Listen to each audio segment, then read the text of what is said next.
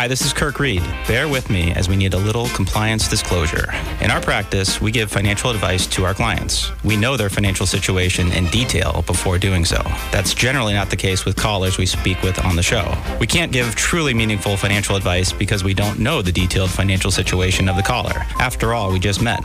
Any suggestions we make to callers are generic in nature and meant to steer a caller in the right direction. Callers should check with their own financial professionals before implementing any suggestions that we may make. At times on this show, we talk about investments and investment performance. Investment returns are not guaranteed, and past performance does not guarantee future results. Good morning. You're listening to McNamara on Money. I'm Alyssa McNamara Reed. Happy weekend, everybody. I'm joined this morning by frequent guest Peter Mullen with American Consumer Credit Counseling. Good morning, Peter. How are you?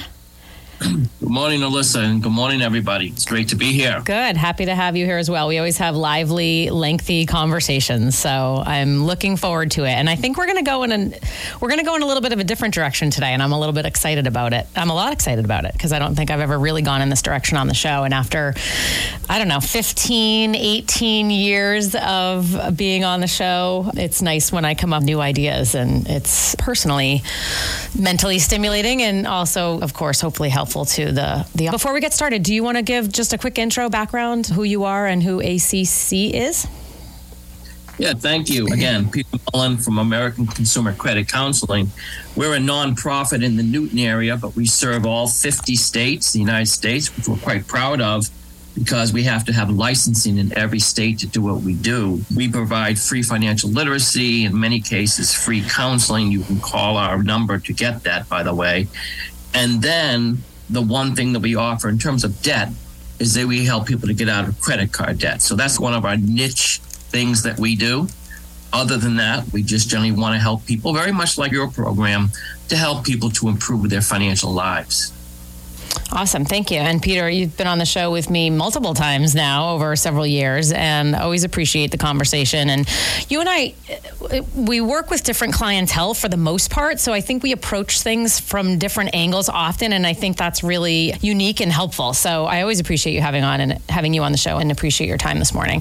And almost gave out the wrong website for your organization, which I think I did last time, but it looks like it's consumercredit.com consumercredit.com. Yeah, I think I made one up last time. I just made up a website. I don't know. But anyway, find out more about Peter's organization at consumercredit.com. Okay, the, t- I came, the title of the show this morning I came up with is Financial Mindset Analysis and Motivation.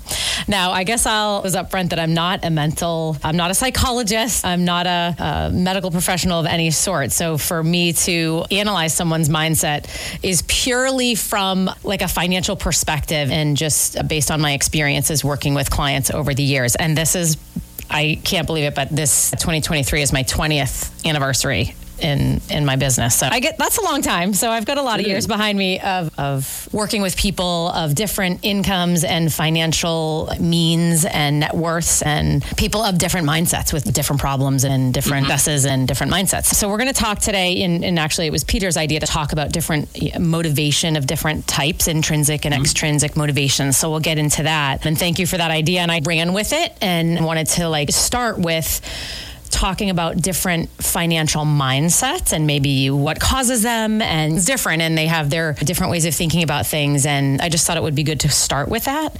So yes. I was thinking about the people I've worked with and met over the years and chatted with over the years. And I came up with so different mindsets, right? There are some people that are very good at managing their personal finances. They pay close attention. They're very motivated, I guess, intrinsically. We'll talk about that in a little bit, but just naturally to have this ability to to focus and save money and it's it's just innate in some people and then there's people that struggle with it and then there's everything in between right and and so I started thinking about the different types of people and the different types of mindsets. And I think that upbringing can have a lot to do with it. It's not everything, but people's experiences early in life. I've read about this often in over the years as well in, in the industry in industry publications. And one of the things that you learn that I've learned over the years or that's been recommended is that one of the first things you should do when you meet someone potential new client or someone that you're analyzing their financial situation one, one thing that can be very helpful to a professional to an advisor is understanding their experiences earlier on in life. Maybe not necessarily well, their upbringing, but also their experiences, like maybe again in their childhood, but also early adulthood. Like sometimes I'll meet people later in life and understanding what's happened to them and what they've been through earlier on can be very helpful in terms of helping them to move forward. So I was thinking about and jump in anytime. I know I'm just I could just both you and I could just go for two hours yeah. and chat, which is great for radio. But jump in well, anytime, Peter. But go let me build a little bit on what you've already said. Yeah. So before too deep into the, you know, the before 30 minutes goes by and you didn't yeah, get a word in. Yeah. Let's back up for a second and say that we do have different kind of different populations yeah. and folks we work with many of the folks you work with are folks either usually with money wanting to do more with it yep. and better with it and manage it better yep. and many of the folks i work with generally have little money mm. and are not what i would call functional and like on top of their money. What i think is for true of both of us and i go on with what you already said. Come to recognize that people come to you or to me with a whole host of background attitudes about money, beliefs, disbeliefs, myths, all kinds of challenges some people are brought up and i'm not trying to get too deep in psychology but to recognize sometimes people have like dysfunctional views of money. There's adage money is evil money you should not want money or there's all kinds of baggage that okay. people bring yeah so what that means is for us, not that we have to go deep into psycho- psychology, but that we're trying to take them from where they are. They come into you in an office or in a session, whatever, and then help them get from point A to point B. The only way you can do that is to have some better appreciation of some of their views and some of their attitudes toward money. And then by at least addressing them to some degree, you can, I believe, often go much further with them. So, yeah. for instance, a lot of the folks that I see, well, this is just a good example of my world. A lot of people are in denial. They spend, but they don't think about the consequences mm. of it. And so, therefore, their credit cards often go way up, or they spend first, think later. Why? There's something behind that. So somehow, motivation is a very important element, I believe, of your world and mine. And that is this how do you get people to continue to stick with the savings or the investment or the hard parts in life. Bumps come up, you say, "Oh, forget the whole thing. I'm not going to save anymore." No, you got to stick with it. Well, the road, the the stock market goes up and down. You can't just simply say oh, it's down today. Oh, forget the whole thing. This is lousy. No, it, yeah. you're staying in it for the long term.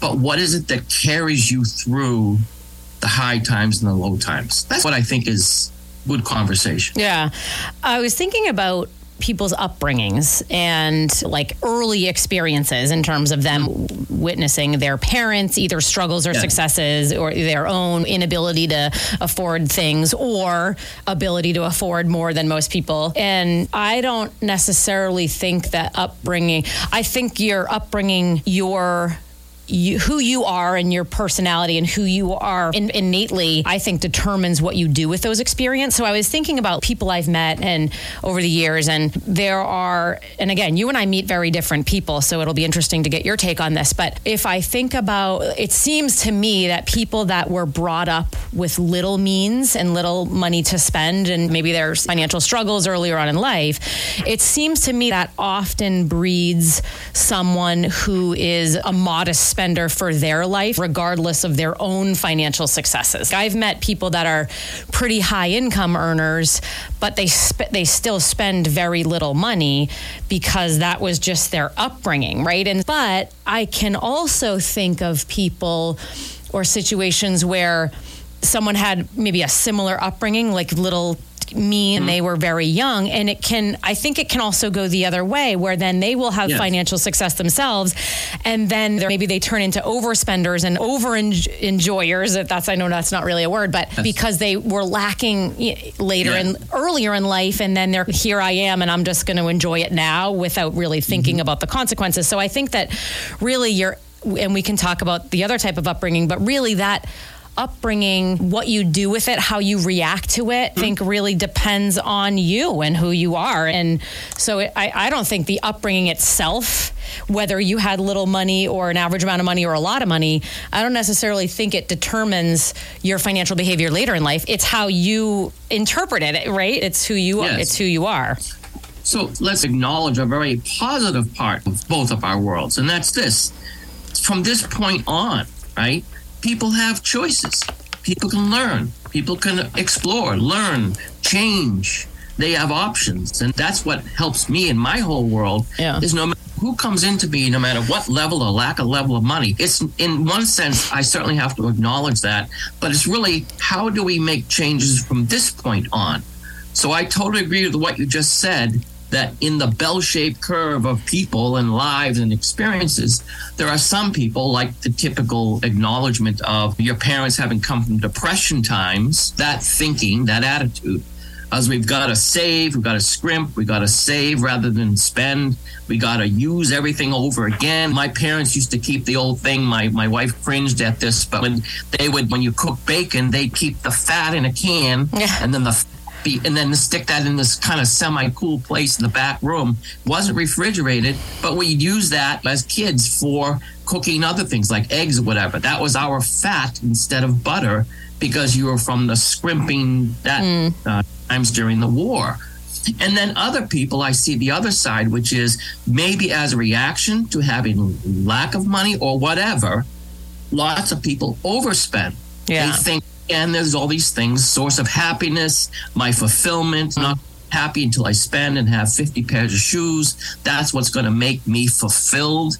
And it's kind of an endless cycle of thinking that's going to fulfill the pain or the make you happy. Or I've even seen other ones, again, not to get too deep, but where husbands and wives punish each other. I'm going to spend more to get back at that person. I'm going to, I'm going to oh, Yeah. spend because this is a weapon. It's a weapon of mass destruction here to, to can keep on spending and running up the credit card. There's all kinds of motivation. And I think all I'm saying for all of us today is to have at least some recognition of it so that we can maybe acknowledge it Yeah. and move on and recognize my mm-hmm. audience of 20, 25 people in a class.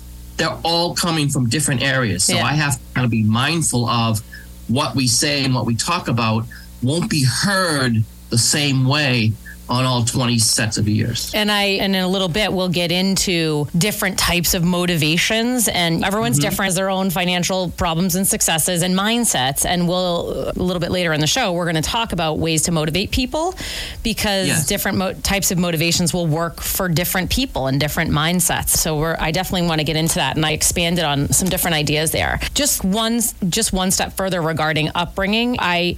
And I'll to get your take on this as well. I can think of it's let's talk about people that have financially comfortable upbringings. It seems to me that could again breed two different types of adults. Mm-hmm. One could certainly be an entitled adult, right? You have a certain comfortable upbringing. Life is easier when finances are comfortable when right when you're younger and I think that mm-hmm. could breed entitlement and spend overspending and financial irresponsibility. But I also think that could breed, and I was trying to think of examples that I've come across over the year, over the years, but I think it can also breed like a desire to work hard and have the same successes and provide the same level of comfort to your family when you're an adult and can breed mm-hmm. respect for your parents and how hard they most likely worked to provide that comfortable life. Mm-hmm. And I've met a lot of people over the years, and not all wealth and not all wealth is generated e- easily. And oftentimes it's not. Most people don't just inherit millions and millions of dollars and are financially comfortable. They work hard. Most people work hard for it. So I think that a financially comfortable upbringing can also breed later on a grown adult that recognizes mm-hmm. hard work pays off financially. Often, maybe not always, but but often. So again, I think that your up whatever your upbringing is, I think it can go, it can it develop an adult either way, someone that's responsible or irresponsible. But again, that's based on that person and who they are and how they react and make their own Yeah. decisions based on their experiences. So again, I totally agree. So we could even go down to a scenario of different things in the past that say something like two kids raised in the same family. and they're wealthy family and their parents are well to do.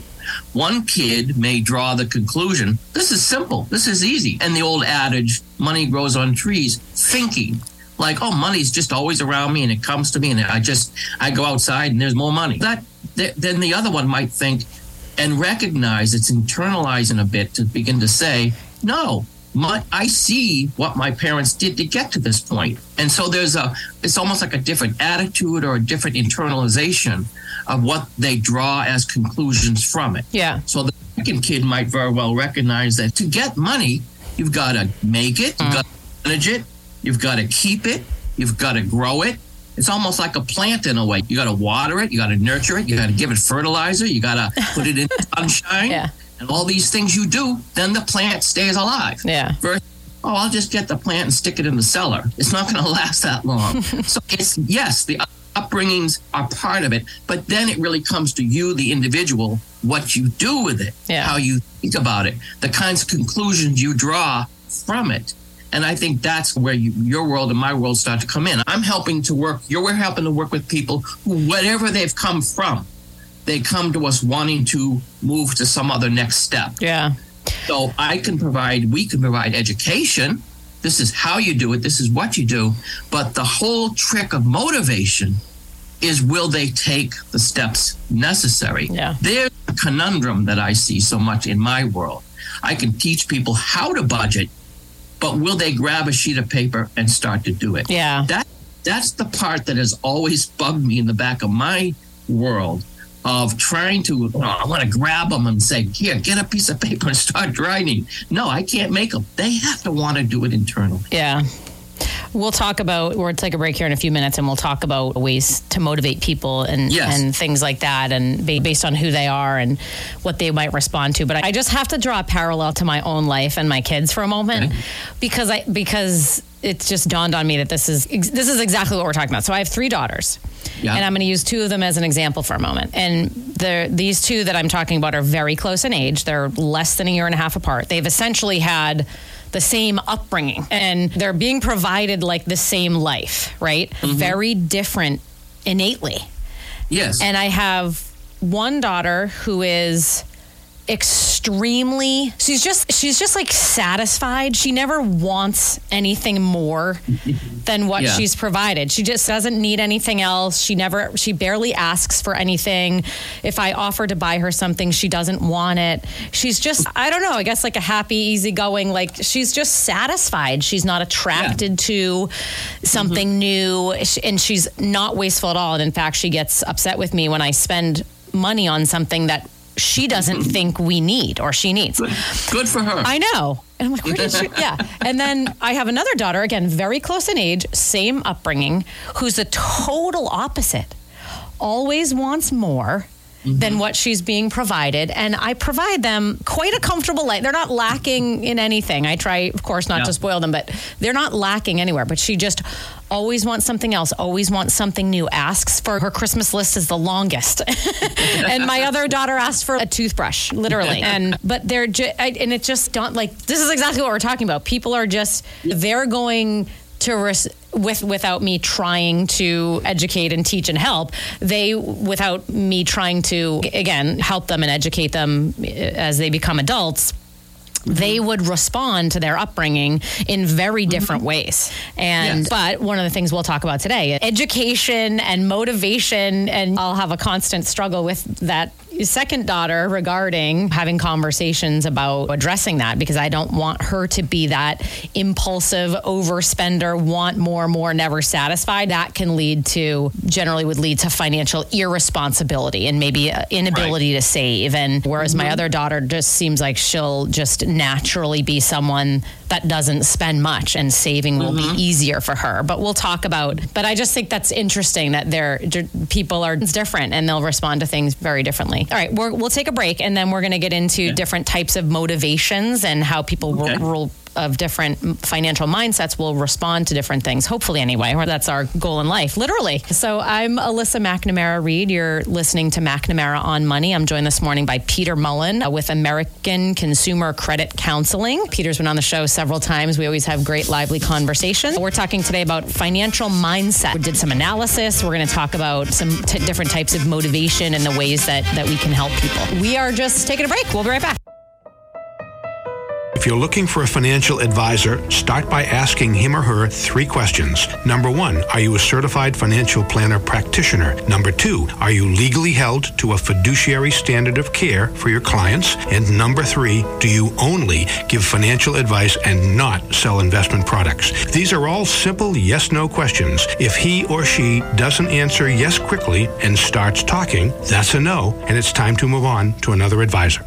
And we're back. You're listening to McNamara on Money. I'm Alyssa McNamara Reed. Good morning, everyone. I'm joined this morning by Peter Mullen with American Consumer Credit Counseling. Good morning again, Peter.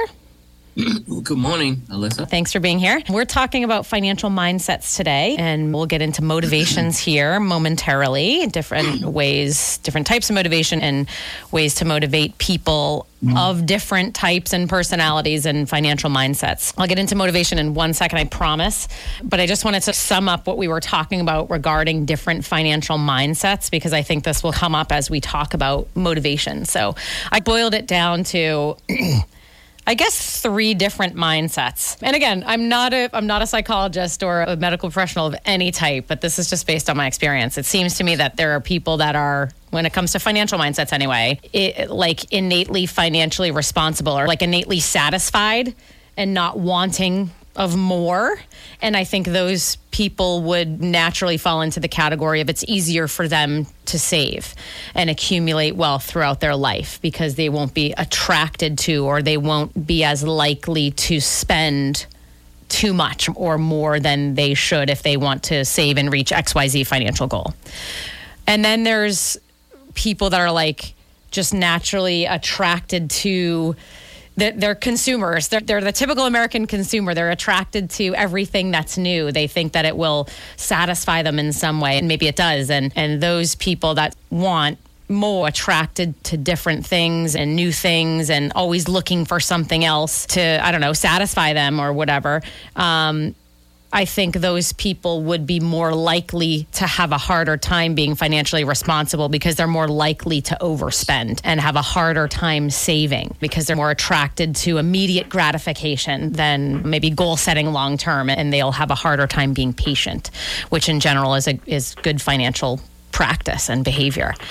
And then I think there's maybe a third category of people that are, I'm trying to say this without like offending anyone, but just lack of understanding. Um, I didn't want to use the, I wrote down the word oblivious, but I didn't mean that. And that, that, that comes off as judgmental, but that's not what I, I just think there are people that don't I don't know, either don't pay attention or maybe just don't understand numbers and money and or and or maybe they think they won't understand it so they just ignore it.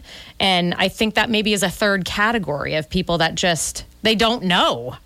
right? They're not that they're not educated, but they're not educated in this regard in terms of financial responsibility. Or, and maybe that can layer over the first two categories anyway. But that's how I'm boiling down different mindsets and different mm. financial personalities. Let's call it that. Oh, I like that word actually. Yeah. Yeah, I would add on to what you say. I don't know if there's two or three or four different types out there.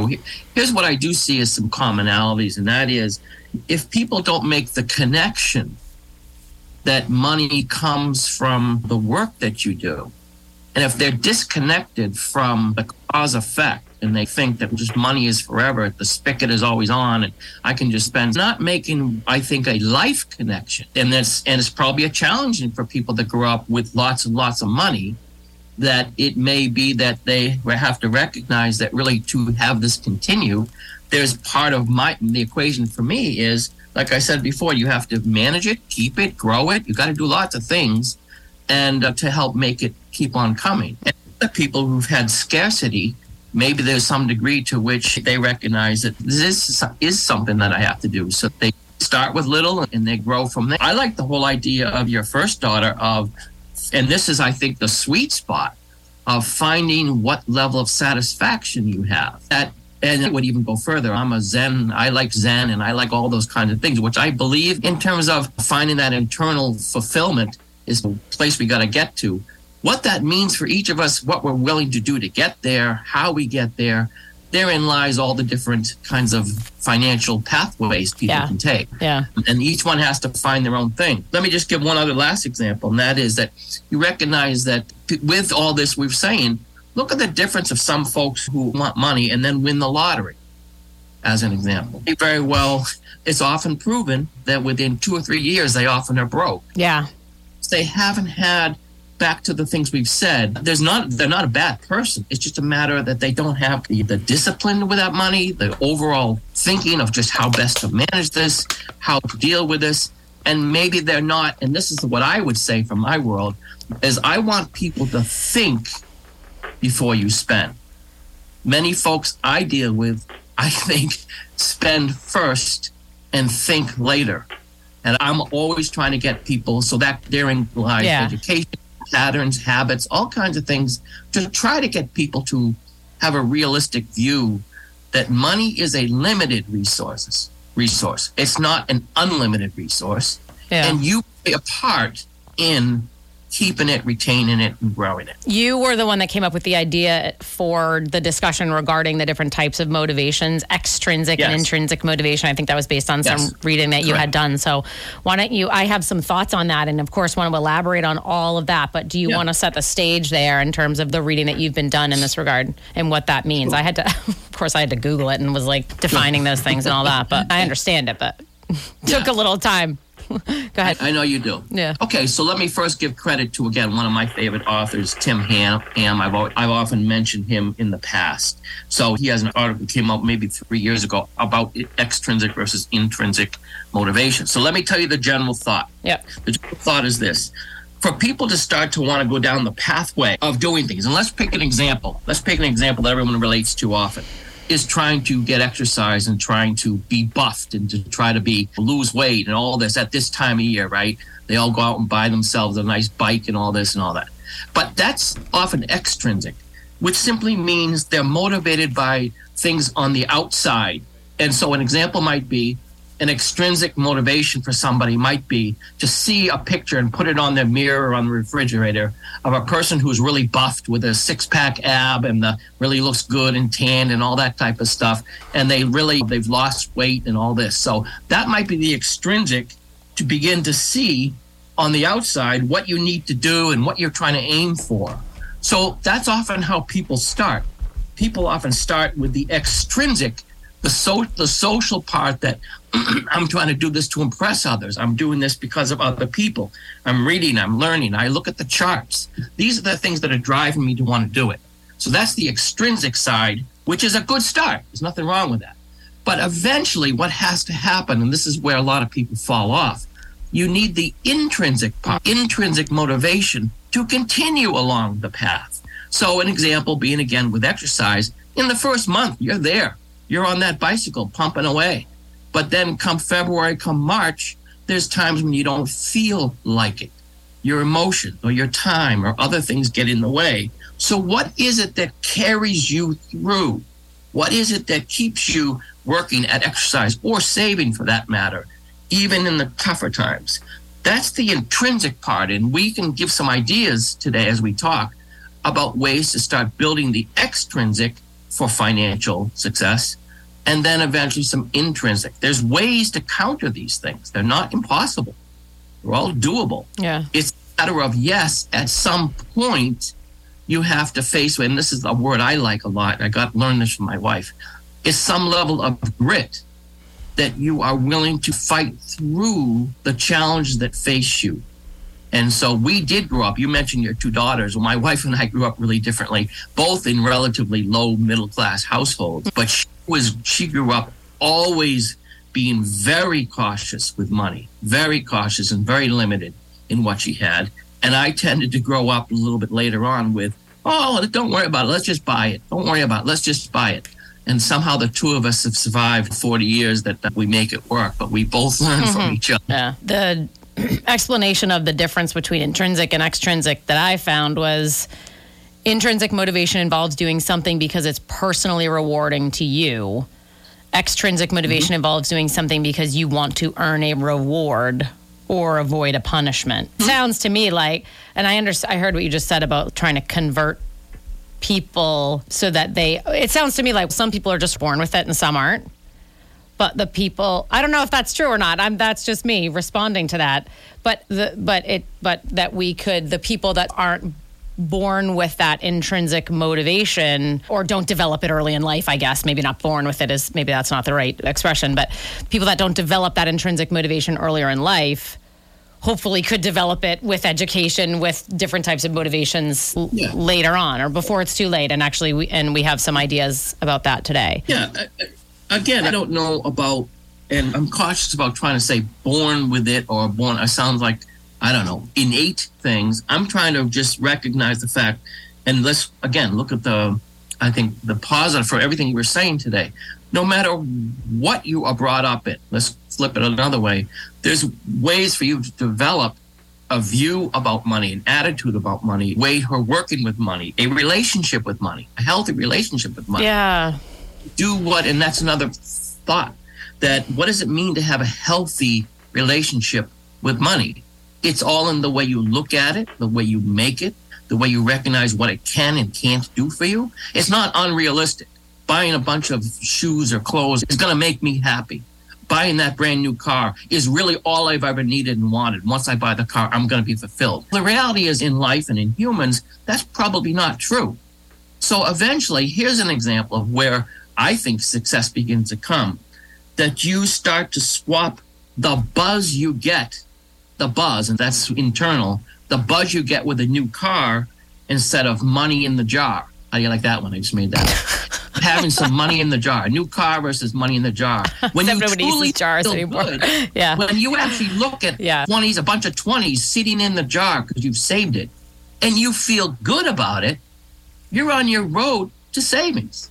If you can't get any excitement or it nothing for you, and all you really enjoy and look for and believe in is new stuff, new phone, new iPhone, new new watch, new Apple this, new computer, new car, mm-hmm. then pursuing, hate to say it, a lifestyle that's very hard to sustain because you're a consumer yeah. buying. And unless you're re- ready, willing to do the other part of it, which you can do, also hard work, making money, investing your money, getting money from your investments, having your investments earn money. All that in addition, if you're willing to do ready and willing to do both sides, I don't have an awful lot of problem with that. But what I do see in my world is that some people that will and some people that won't. Some people are stuck on the spending equation only. And unfortunately, credit cards are there to enable them to spend far beyond what they make. So I know we have this later in our outline, but it's rule number one in my world, in your world, you got to make more than you spend or spend less than you make. Yeah. It's like a rule number one. And if you can't deal with that rule, that I spend whatever, regardless of what I make, then you're a candidate for getting into deep debt. Yeah. I wanted to talk about different ways to motivate people, but I, before I started thinking about that, I had to back up and define what are the problems? Like, what do we have to, you and I as professionals, what do we have to, what would we like to motivate people to do? Or what problems are we trying to help them solve? Because different people have different financial problems and successes, of course. So I could think of what is this, five different things that we would mo- help motivate people to address in their financial life. One, clearly, overspending, quite common. I actually think another one is underspending. And that might not be like a problem in the traditional sense, but there are a lot of people that sort of scrimp and save for their life and accumulate quite a wealth, but they can't spend it because of their mindset. And again, that's yeah. not like a that's not a problem, but it's yeah. me as a professional is something that I would address for, in certain situations and maybe motivate some people or help to help them help to motivate them for that. So I added that one in. Um, I think I'm an investment professional, so I came yeah. up with investing appropriately or investing at all. I think mm-hmm. some people have money to that could be invested, but they're uncomfortable or it's invested completely inappropriately for their situation and just mm-hmm. investment sort of strategy is a is an issue that w- that we could people to change. I also think not like impatience or not thinking long term, i.e., not mm-hmm. goal setting, is a problem for a lot of people. Not many people goal set earlier in life and we can get into or I want to get into in a little mm-hmm. bit importance of starting to think about stuff early in life. Starting to make mm-hmm. financial plans early in life because it's much easier mm-hmm. you over the great over the over your lifetime it's much easier for you to achieve goals if you give yourself a long period of time during which to work toward that goal. I think uh, certainly a very common issue is not thinking about or make or goal setting for yourself financially early in life. Yeah. Just not top of mind. And I think I I would I could go on for 30 minutes about that about why Yep. that is lack of education in our society et cetera et cetera. Consumer driven society all that. Okay I'll stop. Um, I'll stop. I could go on quite a tangent with that. And then I guess and then the last one that was four. And then the last sort of problem or thing that we would motivate people to change is and you alluded to it earlier not implementing like someone Yes. that makes a plan or they receive a recommendation from someone but they can't implement or they don't implement for whatever reason. I mm. those were the five that I came up with: overspend, spending, underspending, inappropriate investment strategy, not thinking long term or goal setting, and not implementing plans that are mm-hmm. made or recommendations that are made. And then I and then oh. I'll, I'll stop there for comments, but then I want to go mm-hmm. forward and start thinking about ways that we can motivate people to address these mm-hmm. different problems. And I came up with, I don't know, four or five or six different ways that we can elaborate on to, to help mm-hmm. motivate people in these areas. Can you think of any other things that people would require motivation for in the world of personal finance? I, first, of all, I like your list, and again, I'm here to be point counterpoint. so I would say that I agree out of four out of the five. My, Let me guess which one you don't like. Um, Underspending. Let me in, guess. in yeah. my experience with the many folks that I work with all throughout Boston, New England, and really now America, because we now, with the advent of Zoom and so on, my clients literally in all cities all around the United States. Because Zoom you can be with anyone, anywhere, anytime, right? So what I do see is certainly the everything except number two. Overspending is big. Overspending Yeah. people. Well, some people can't turn that off. Some for something, and I don't know what that is. It's almost when I don't want to go back to innate or whatever. I'll just say that where their I'm assuming where their happiness is, where their fulfillment is, when their belief in their self image is, where their beliefs and all the other kind of things. Because it's what is their motivation? They keep spending, and X doesn't matter how much in debt they are. I'll jump to the third one. You, you had overspending in two. I don't see that as much. Underspending. I don't see that as much. But then again, I could see that's because someone has a frugal lifestyle. Yeah. It's not necessarily a bad thing, but I don't see it as much. I tend to see people Yeah, that yeah. have little to deal with and don't have enough. The third one, uh, uh investing appropriate, I think that does come up in what I see, which is interesting enough. And I like it actually, but I know that it's, it has to be managed. I have people that are barely making a couple thousand dollars and they have a hundred or two hundred left over per month, right? Mm-hmm. And to me, what I'll say, what are your goals? What are your goals? I want to buy a house. Okay, well, good. I'm with you on that. But if you have only 200 left over each month, it's going to take us a little while before we, we Yeah. get a house. Yeah. So thinking, and some of them will say, where do I invest my money? Should I get Yeah. Peter? Should I get Bitcoin, gold? Oh, God. Yeah. do it. And I like to try to say to them, there's a little bit of an order of operations here. You need to take care of some of these other things first. Get to that level where your basic life monthly expenses are taken care of. Get to that level of comfort, whatever that might be, that level of satiation or satisfaction. And then with the excess money, you can start to make investment decisions, which I fully encourage. Just your homework, find out, and don't be led down the first thing you on the internet because there's lots of people out there willing to suck your money away. Not thinking long term, absolutely agree with that one. That many people think, and this is problematic, think just for today, the money in my pocket today, Yeah. the money in my wallet today. And you've got to get beyond that. The whole concept of saving, investing, and being successful is helping you to think beyond this month, beyond this year, beyond the next few years, so that you're utilizing your money in a way that something is put aside. It's the old concept of, and I love, I'll go back to what has been done for so many years the concept of tithing. the concept of 10%. That's mm. a good, there's something deep in this yeah. thing going on for yeah. thousands of years. Yeah. That to think beyond today is that's in a way what tithing is 10%.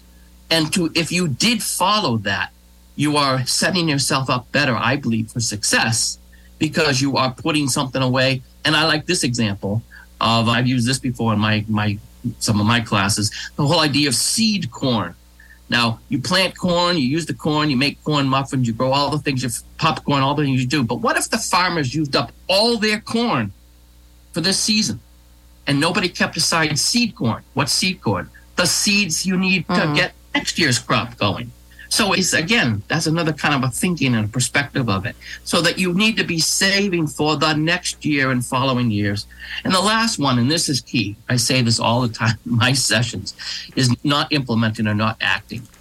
I can sit here and tell you and your listeners and all the folks I work with all about how to save, how to budget, how to make your credit scores go up, how to do all these things but it takes some action on your part. You've got to do something. You've got to set up an account, or you've got to you've got to write it down, or you've got to set some goals. If you leave this class and you don't do anything, then we haven't achieved anything. So you've got to implement, and even if you make a mistake, implement, experiment, try, learn from it, and try again. Yeah. You mentioned one of the one of the bigger issues. I think probably one of the biggest issues that I see anyway is people not thinking long term and mm-hmm. not goal setting. And I think you mentioned people think about just today, which I think for many people is true.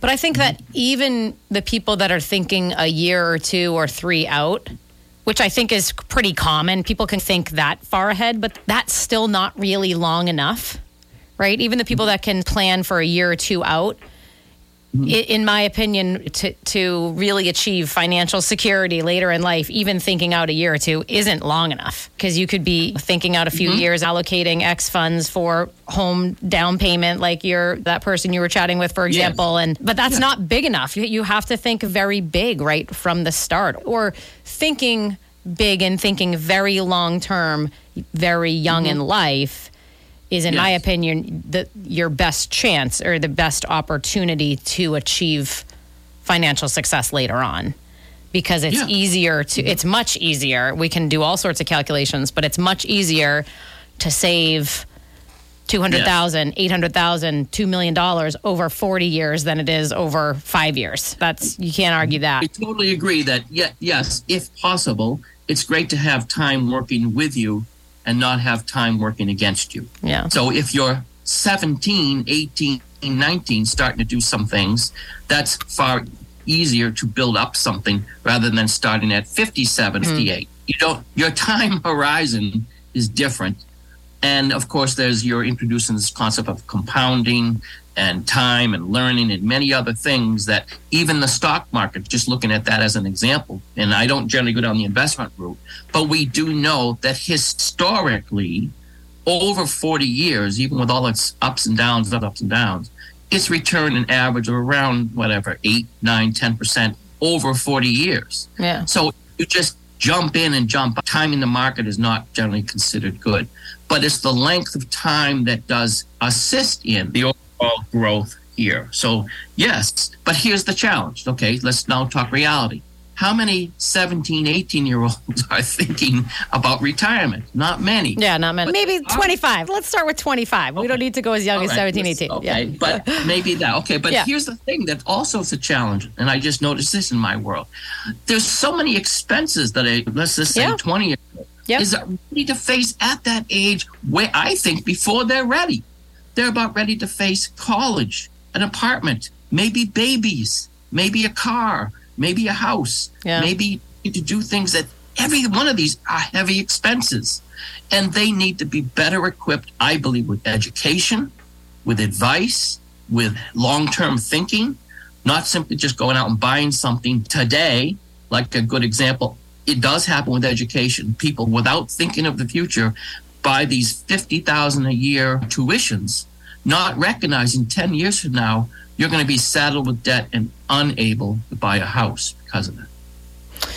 You're preaching to the choir here. Yep, I get, I hear you. All right, we're going to take a break in a minute, but I, after the break, I want to get into some different types of motivations. And again, I like to, I like Yes. to boil things down and simplify and categorize and be organized about it. So I broke down Yes. different types of motivations in terms like proof and validation, success stories, fear, social pressures. I want to get into that and elaborate Yes. on those categories after the break. You're listening to McNamara on Money. I'm Alyssa McNamara Reed, joined this morning by, excuse me, Peter Mullen with American Consumer Credit Counseling. We're talking about financial mindsets today and motivations for people. New Year, a good time to do that. I New Year's resolutions type show, but financial mindset analysis and motivation is what we're talking about this morning. We're just taking a quick break. We'll be right back.